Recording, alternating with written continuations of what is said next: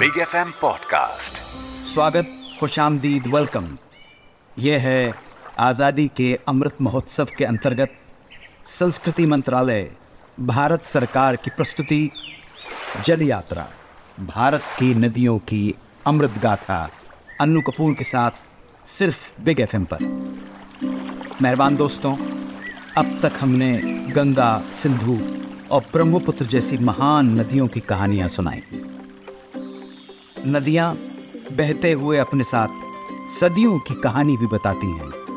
आज मैं सुनाऊँगा कहानी उस नदी की, जिसके बिना गंगा भी अधूरी है, जिसका मिलन गंगा से होकर बनता है प्रयागराज का पवित्र संगम, जिसमें एक डुबकी से हो जाती है मोक्ष प्राप्ति, और वो नदी है पवित्र यमुना। तो चलिए निकल पड़ते हैं यमुना यात्रा पर। नारायण के सोलह कोटि के संपूर्ण अवतार श्री कृष्ण ने इसी यमुना किनारे अपनी लीला के चमत्कार दिखाकर भारतवासियों को धन्य किया।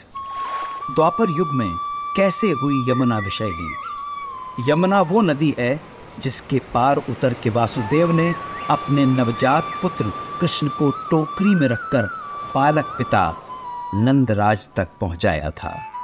यमुना के किनारे ही श्री कृष्ण पले, बढ़े और खेले।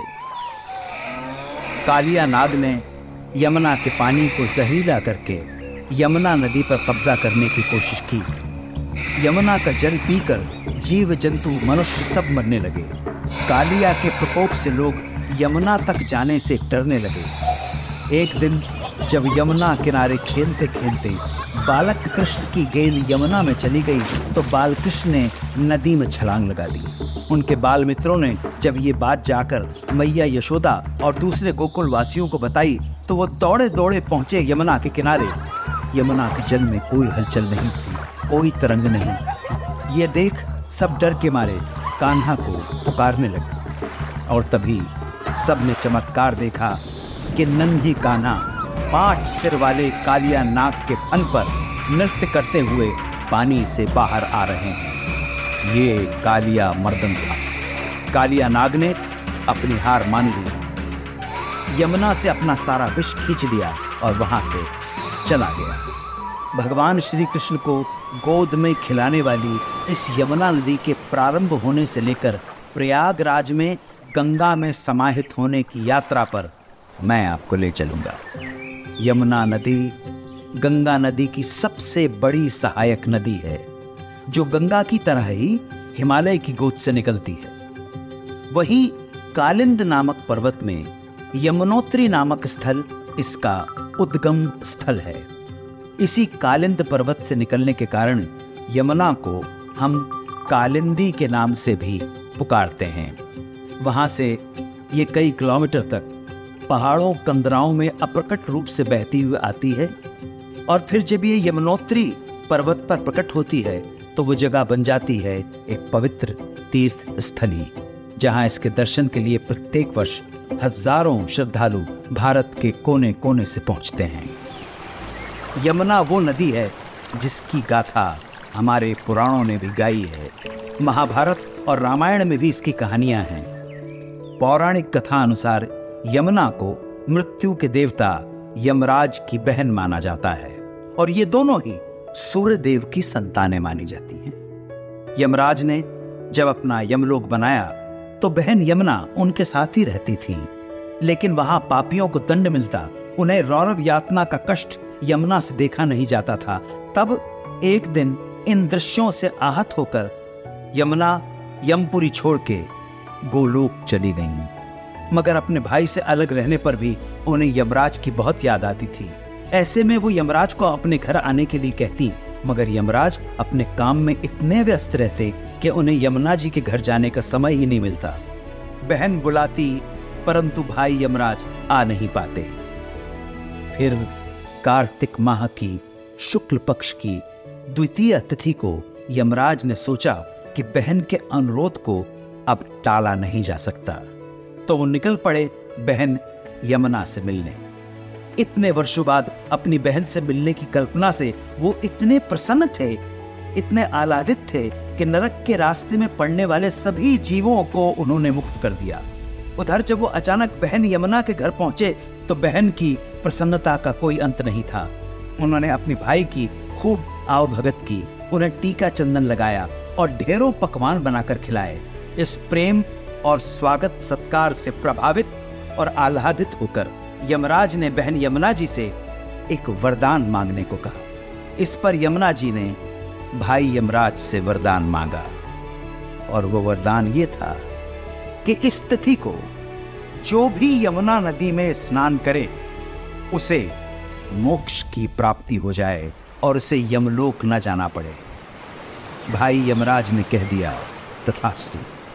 तब से इस तिथि को भाई दूज के रूप में मनाया जाता है और इस दिन भाई अपने बहन के घर अवश्य जाते हैं।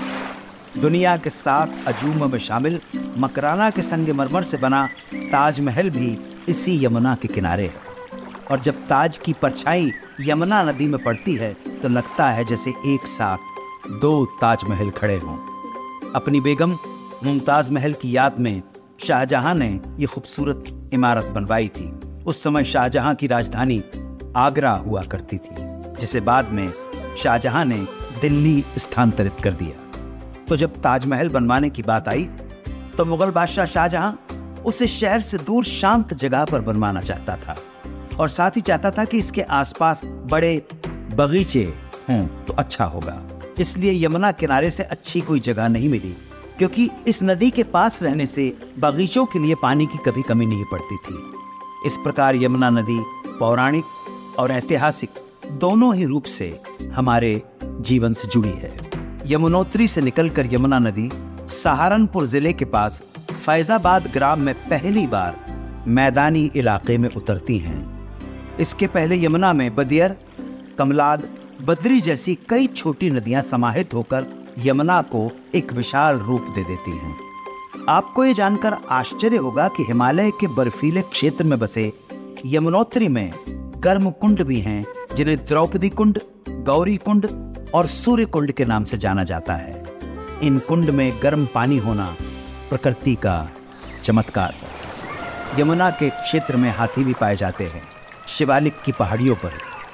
साल, खैर, चीड़ रोजवुड के वृक्ष भी पाए जाते हैं। हथनी कुंड में पश्चिमी यमुना नहर और पूर्वी यमुना नहर निकाली गई है। इसमें से पश्चिमी यमुना नहर उत्तरी हरियाणा को जल प्रदान करती है। पश्चिमी यमुना नहर यमुनानगर करनाल और पानीपत होते हुए हैदरपुर पहुँचती है, जहाँ के ट्रीटमेंट प्लांट से दिल्ली शहर को पानी की आपूर्ति होती है। पूर्वी यमुना नहर फैजाबाद से निकलकर पश्चिमी उत्तर प्रदेश के जिलों को जल प्रदान करती हुई दिल्ली के पास आकर फिर से यमुना में मिल जाती है। यमुना के किनारे दिल्ली जैसे महानगर के साथ साथ बागपत, नोएडा, मथुरा, आगरा, इटावा, कालपी, हमीरपुर, इलाहाबाद इत्यादि शहर बसे हैं। टोंस, चंबल, बेतवा, केन, हिंडन आदि यमुना की सहायक नदियाँ हैं। यमुना एक हज़ार तीन सौ छिहत्तर किलोमीटर की दूरी तय करके प्रयागराज में गंगा से जा मिलती है। यहीं पर इन दोनों के साथ सरस्वती नदी भी मिलती है और फिर बनती है पवित्र त्रिवेणी। इस तरह दोनों जुड़वा बहनें एक दूसरे में समा जाती हैं और यहाँ के बाद गंगा नाम से आगे बढ़ना होता है। मेहरबान दोस्तों, सुनते रहिए आज़ादी के अमृत महोत्सव के अंतर्गत संस्कृति मंत्रालय, भारत सरकार की प्रस्तुति, जल यात्रा, भारत की नदियों की अमृत गाथा। अन्नू कपूर के साथ सिर्फ़ बिग एफएम पर मेरे प्रणाम स्वीकार करें। नमस्कार जय हिंद वंदे मातर big F M podcast subscribe and follow big F M also visit big F M India dot com for more